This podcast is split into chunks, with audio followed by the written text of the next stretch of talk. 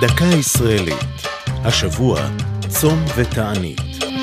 והפעם, ארבע תעניות החורבן.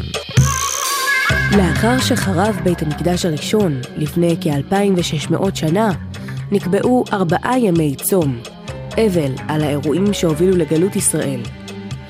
ארבע התעניות שנקבעו הן עשרה בטבת, היום שבו החל המצור על חומות ירושלים, י"ז בתמוז, היום שבו נפרצו חומות העיר, תשעה באב, היום שבו חרב בית המקדש, וג' בתשרי, יום הריגת נציב יהודה, גדליהו בן אחיקם, האירוע שסימל את סיום הריבונות היהודית. במשך 70 שנות גלות בבל, ציינו היהודים את ארבע התעניות לזכר החורבן, אך כשנבנה בשנית בית המקדש, תהו אם ימי האבל עדיין נחוצים.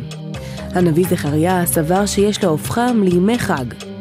צום הרביעי וצום החמישי וצום השביעי וצום העשירי יהיה לבית יהודה לששון ולשמחה ולמועדים טובים, והאמת והשלום אהבו. לא ידוע כיצד צוינו התעניות בימי בית שני בעקבות עמדה זו, אך כשחרב שוב בית המקדש, חזרה התקנה המקורית למקומה, וימי האבל שבו לחיי יהודה.